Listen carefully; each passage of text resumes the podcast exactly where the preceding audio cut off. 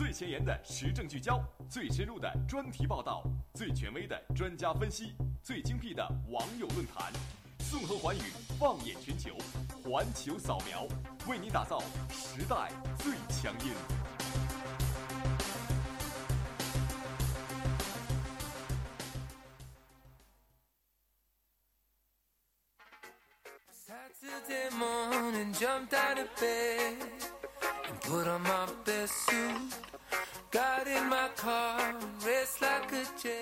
Hello，各位听众，欢迎在周日晚上的十七点三十分准时锁准时锁定 FM 九十五点二，这里是环球扫描，我是沈哲，我是陈作。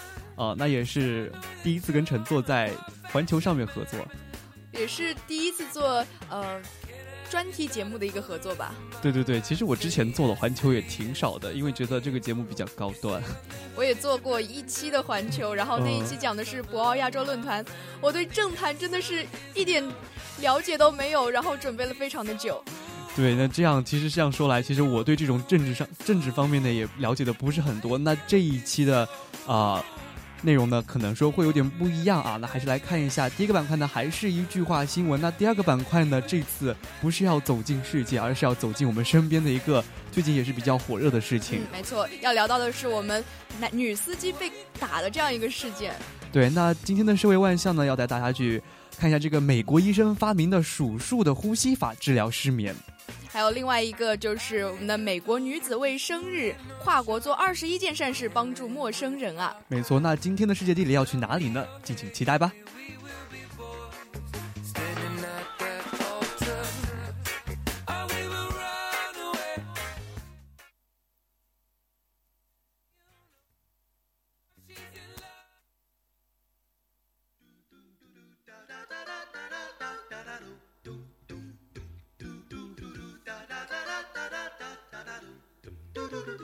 OK，那首先进入今天的第一个板块，一句话新闻，环球扫描，扫描环球。一句话新闻，让我们一起嗨翻全世界。啊，那第一条就是河南男子啊，为了证明我是我，金玉之间奔波七趟。哎呀，只想说活着真不容易。那第二条呢，也是很火热啊，陕西遭殴打的扫地小男孩没有生命危险啊。愿天下的孩子们都能够健康成长了。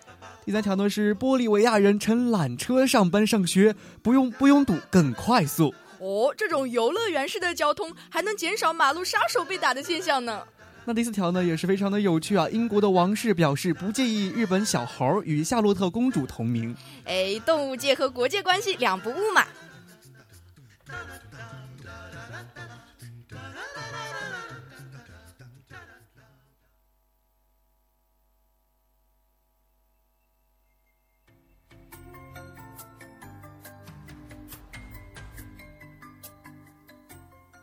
那在比较轻松的第一个板块结束之后呢，就迎来了我们今天的第二个板块啊，来关注一下这个女司机被打事件。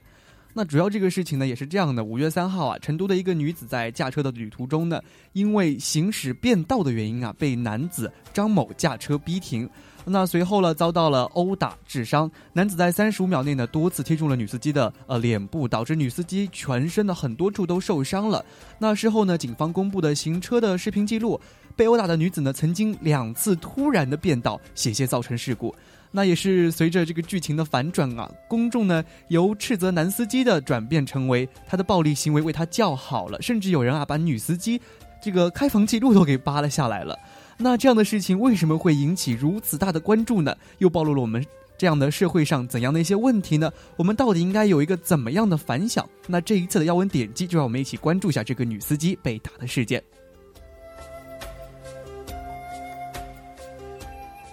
那不知道陈总有没有看过这个呃视频啊？因为这个视频真的是非常火啊！其实我一开始看到这个视频的时候。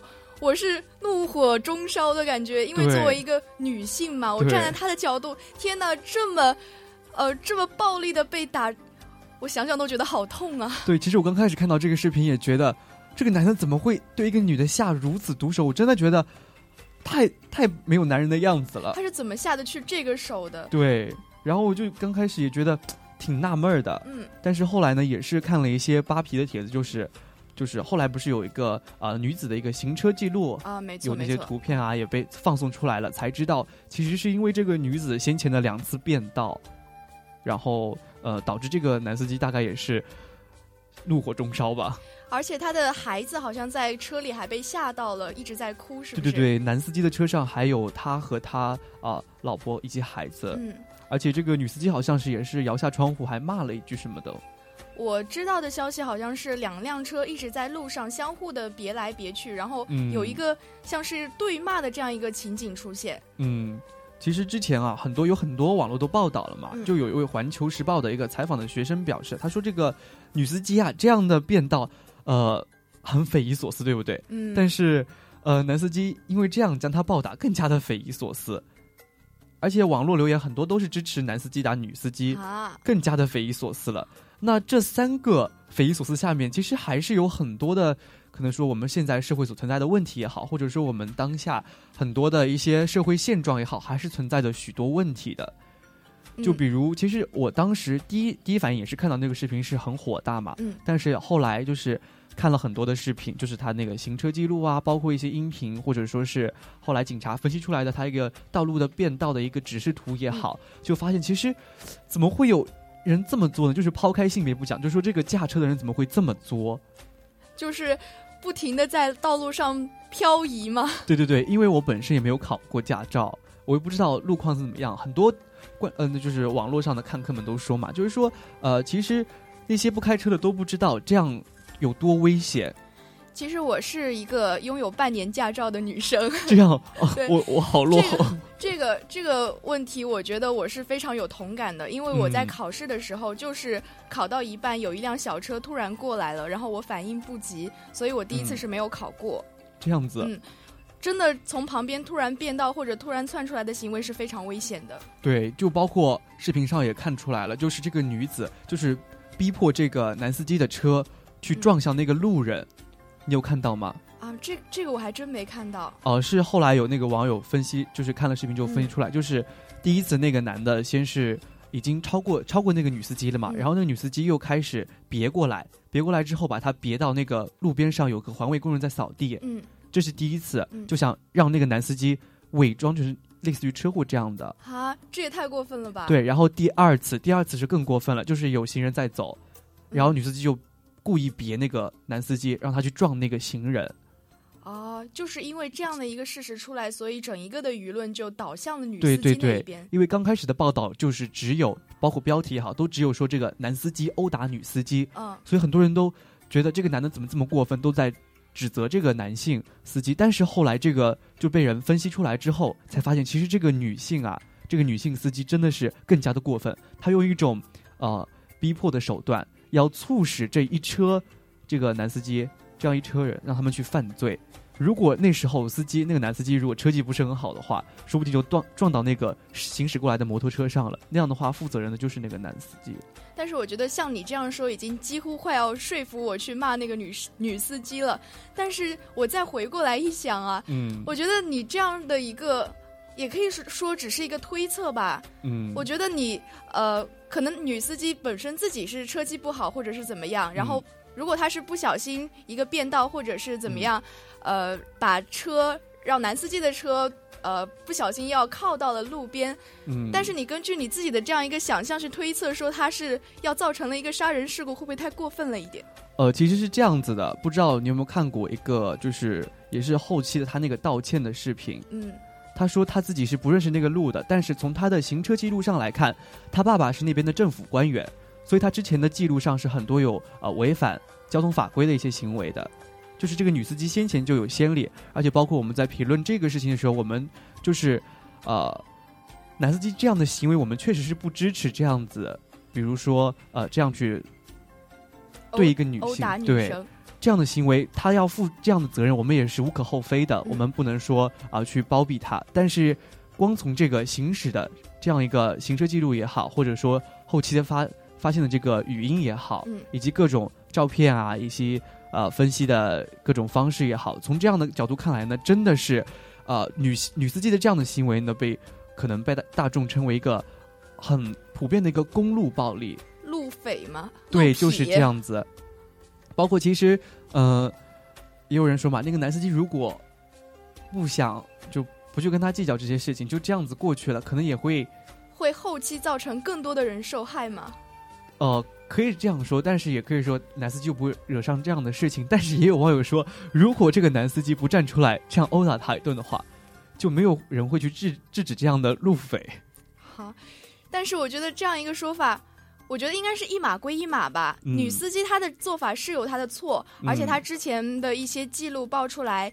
呃，也确实是让我们很愤怒。但是男司机去打女司机这个行为肯定是不对的。我觉得不可以因为女司机之前的犯的一些错而掩盖了男司机的这个错误。对，所以这个问题我们还是分两方嘛。毕竟这个男司机这样殴打女性，还是构成了一个呃触触犯了法律上的一定的规定，暴力事件。对，所以这个判刑我们还是不能去评价他的。只是光从这个女司机这样的行为上来讲，我们真的觉得这样的。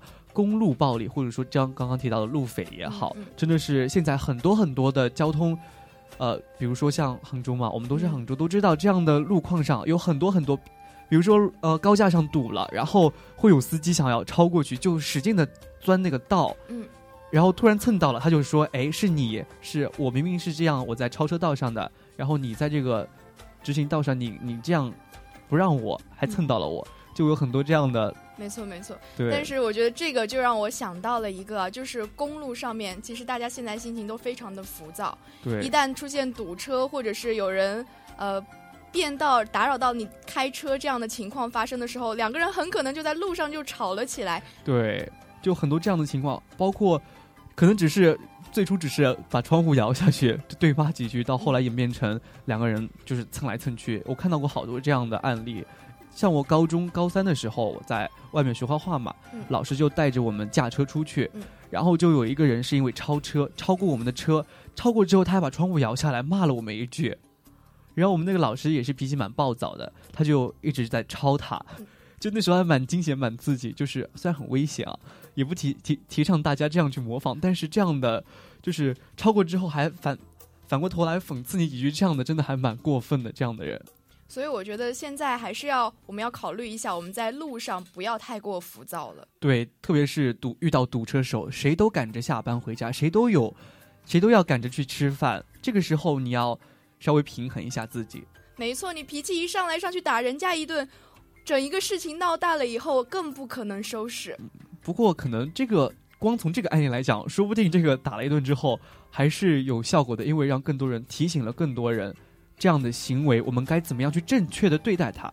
可能说，呃，你从言语上你去指责他，到演变成你行为上的一个暴力，这样的我们是不提倡的。嗯，包括如果自己驾车的话，大家有车自己出去的话，也是要注意，不要成为这样子一个路匪啊。嗯，而且其实包括知道吗？后续消息爆出来，那个呃女乘客啊，不是女乘客，就是那个女司机，她就是说了很多很多违心的话。腾讯微博不是有推送嘛？呃，腾讯微信不是有推送嘛？我就看到 下面拉下去看评论，全部都是那些网友在说这个呃女司机怎么这么做作，因为她毕竟是呃他父亲是行政官员，而且有很多很多的一个行车的不良的行车记录，包括他父亲也说了，他那辆车是他的，就他爸爸的，他只是借去开几天，啊，为什么以前会有这么多的呃不良记录？他就不知道了，对不对？这也是一个嗯。算是一个他们自己一个觉得很搞笑的一个点吧，我觉得是。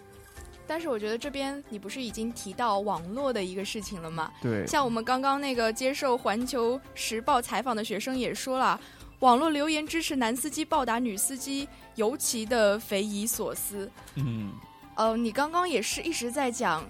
现在的舆论已经是导向那个男呃女司机，我有点混乱了，就是大家都在骂那个女司机。对。但是我觉得这样一边倒的现象还是挺匪夷所思的。可能，可能我比较能理解的通吧，就是呃，因为如果这样的人，你如果没有人站出来去制止他，你光是口头上的去表述他，没有人会在乎这个事件。但是我认为。你与其说是用暴力的制止，肯定还会有更好的用法律途径来制止这件事情的一个方法。可是你在你意识到这样的危险性，但是你在这样的情况下，你没有办法用法律手段去保护自己啊。但是你在马路上打人，不是更危险吗？所以只能通过这样的手法来警示大家。我觉得这是一件悲剧，我们大家都不希望它发生。嗯，然后我们也是通过了这样一个事件来教会我们一些事情，不要在马路上随便乱骂、乱变道啊，对对对对，做一些不合适的事情，然后也不要太过冲动，呃，看的不顺眼就把人家打了。我觉得还是呃，可能。男司机是把女司机逼停了以后再去打的嘛？可能你逼停了以后再跟他好好的说，或者你打个电话叫交警过来评评理也是可以的。不要用这种方式来解决问题。那陈总说的也是挺有道理的。我突然想到还有这么一个层 这么一个层面啊！我刚刚是确实没有想到，但是可能说啊，网上这样的评论吧。毕竟网络暴力也是比较普遍的一个存在的一个现象嘛，到底该怎么说，大家自己心中也也有分寸啊。然后到底最后应该怎么样，也是会交给法律有一个正确的判断的。没错。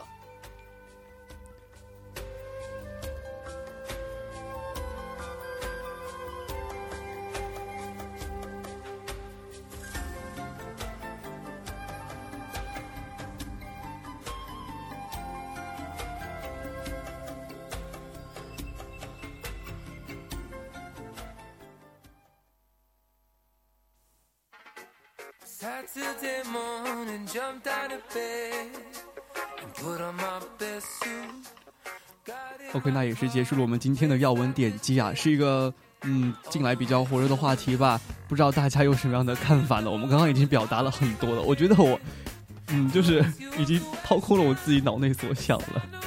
觉得我刚刚是不是有一种化身为正义女神的感觉？对对对对，就很客观的来看这个事件。那好，也是要进入我们今天的第三个板块——社会万象啊。那首先也是提到的这个美国医生发明的数数的一个呼吸法来治疗失眠，只要六十秒就可以睡着了啊！据外面报道呢，这个美国的亚亚利桑那州的一个医生威尔发明了一个非常简单的治疗失眠的方法，就是也不用吃药，也不需要点上什么香薰啊之类的或者灯也好，只要调整自己的呼吸，六十秒就可以睡着了。哇，好想学一下是什么？对对对，他说的很简单，他说是像有有点像中国的一个吐纳的一个方法，就是闭上眼睛。用鼻子轻轻的吸气，然后数到四的时候停止吸气，再憋住气，数到七，然后用嘴慢慢的吐气，一边吐呢一边要数到八，接着再做一遍，一共做四遍就可以睡着了。哎呀，你刚刚说了一遍，我好像真的要睡着了，我跟着你做了一遍。那这个医生说这这样的方法其实是呃一个自然的镇静剂啦，就是可能不会像用药物来催眠这样的。呃，这个或许对失眠的人是帮助非常大的，而且呢，因为可能肺部要多吸进一些氧气的话，比如说，因为可能我们在站在那个森林当中会觉得空气很清新，嗯，也是因为氧气的缘故嘛，就觉得非常的放松。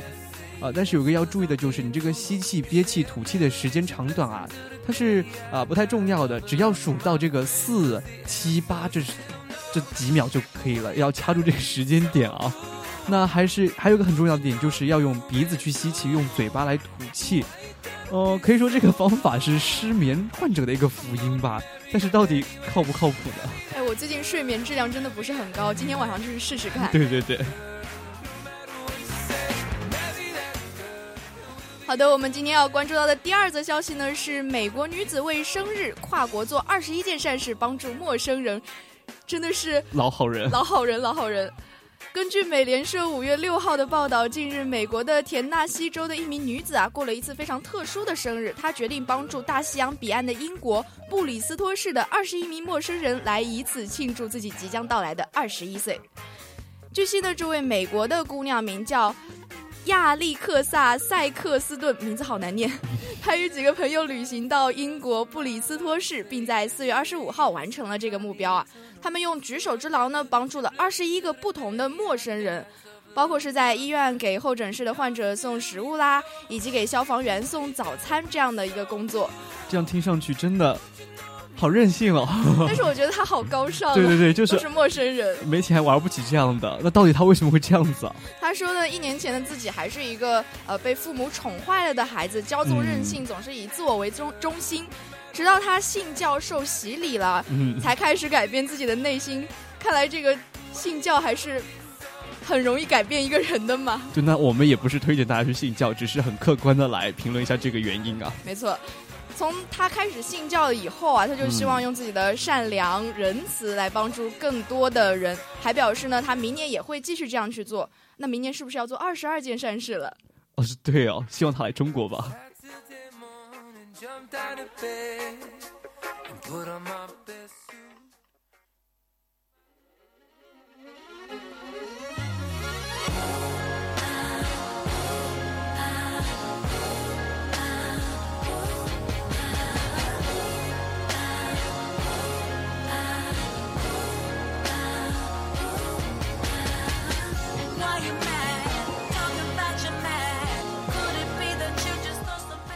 OK，那结束了社会万象之后，下面进入今天的最后一个板块——世界地理。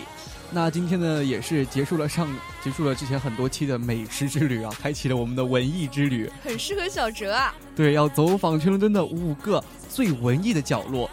嗯，可能说这个“文艺”这个词对我来说还是有点遥远，但是希望啊，在给大家介绍完这五个地方之后，大家能够有所吸收吧，感染一些，感染一下文艺的气息。对对对。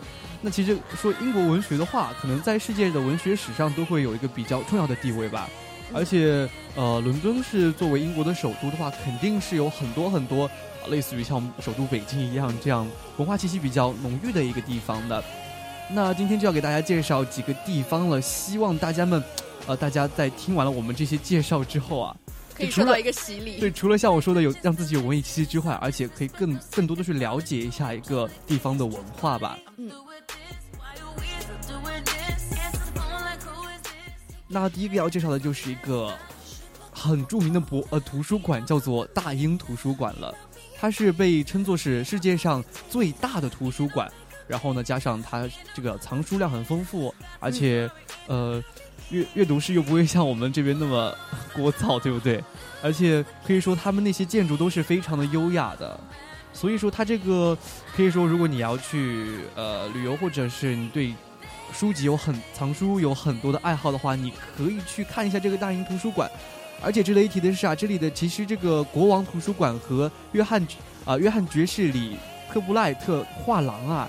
它这个也是一个非常好玩的两个地方。那第一个提到这个国王图书馆呢，是，呃，六三呃一七六三年到一八二零年的时候，乔治三世的一个私人藏馆，收藏着一个六点五万六点五万幅的油画、小册子、手稿和地图等等。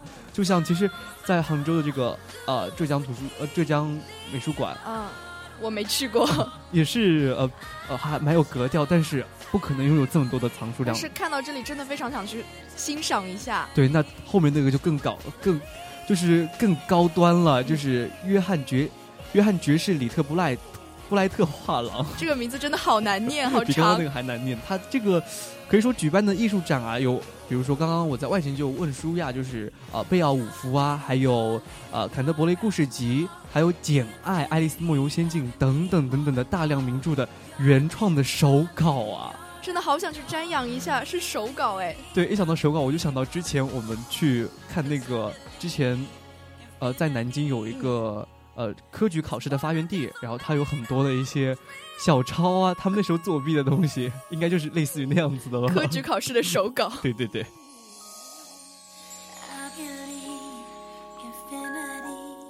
哎，我们现在要去到的第二个地方是大家非常熟悉的九又四分之三站台的哈利波特商店。九又四分之三站台呢，是登上开往霍格沃茨魔法学校火车的这样一个地方，大家都知道嘛。嗯。自从电影《哈利波特》第一部上映以来，它的原型国王十字火车站就吸引了大量的游客来此参观。那么在这里，哈利波特的商店啊，从赫奇帕奇的围巾啊，比比多。比比多味豆到火点地图、羽毛笔等等，我们都可以在那边买到在《哈利波特》里面原装的那些产品。好神奇！其实真的很想去一下。包括，呃，我你说这个，我想到日本的那个《名侦探柯南》的一个，也是一个呃车站吧，就很多都是按照动漫里面来原装的，相当于一些周边的玩意儿。对对对，然后又特别的高端，这些周边。那第三个要去的呢，就是一个福尔摩斯的博物馆和商店了。呃，其实如果你不买票进去参观的话，这里也是可以过来看一下的。走了，走出这个贝克大街的地铁站呢，嗯，可能说，你就像就是戴上那个小帽子，然后穿上那个长披风，化身为福尔摩斯。对对对对对。那其实这个博物馆的票价呢，大概是一百零五元的一个人民币这么一个折合过来，也是重现了柯南道尔这个作家笔下的福尔摩斯的家里面的一些设备啊、家居啊，或者说书房等等等等等等等。呃，可能说有这种。喜特别喜欢福尔摩斯去追剧的这种，可以去看一下。这个我要说一下，因为我有一个学长是在英国留学嘛，我就看到他去到那个地方，然后戴上福尔摩斯帽子，然后嘴里叼着一个小烟斗，因为他长得也特别像福尔摩斯，真的好羡慕，好想跟他一起去玩。对，应该特别好玩。那么我们要说到的第四个地方是查尔斯·狄更斯博物馆。这个博物馆呢，是基于狄更斯1837年到1839年的住处住处来修建的，和福尔摩斯博物馆相类似啊。即使我们的游客不想到里面去参观，这里栩栩如生的狄更斯雕像、青铜半身像和陶瓷小塑像，以及能够做出非常好吃的柠檬蛋糕的咖啡馆，都值得一游。我好想吃吃那个蛋糕，我也想吃，因为可能现在有点饿了吧。嗯。不仅是这些吃的，而且在里面还有很多，呃，狄更斯当年用过的一些东西。嗯，还可以在他的餐桌上面找到为约翰福福福斯特和威廉萨克斯等作家特制的一个座位卡。哎，我觉得这个还蛮神奇的，挺高端的。嗯。而且当时，当然游客也可以在这里的厨房布局里面感受到维多利亚时代的上层社会的一个生活。没错，那还有最后一个地方呢，就是一个奥斯卡·瓦尔德的一个雕像了。可以说这个雕像呢，嗯，比较庄重。然后可能说啊，刚刚提到这五个地方的话，大家都可以去看一下，都是非常的有文艺气息。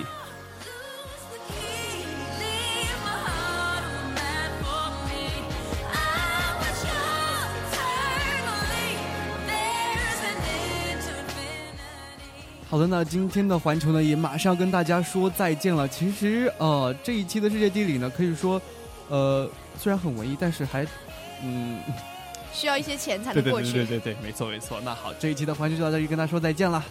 我是陈作，我是沈哲，我们下期再见吧。拜拜，拜拜。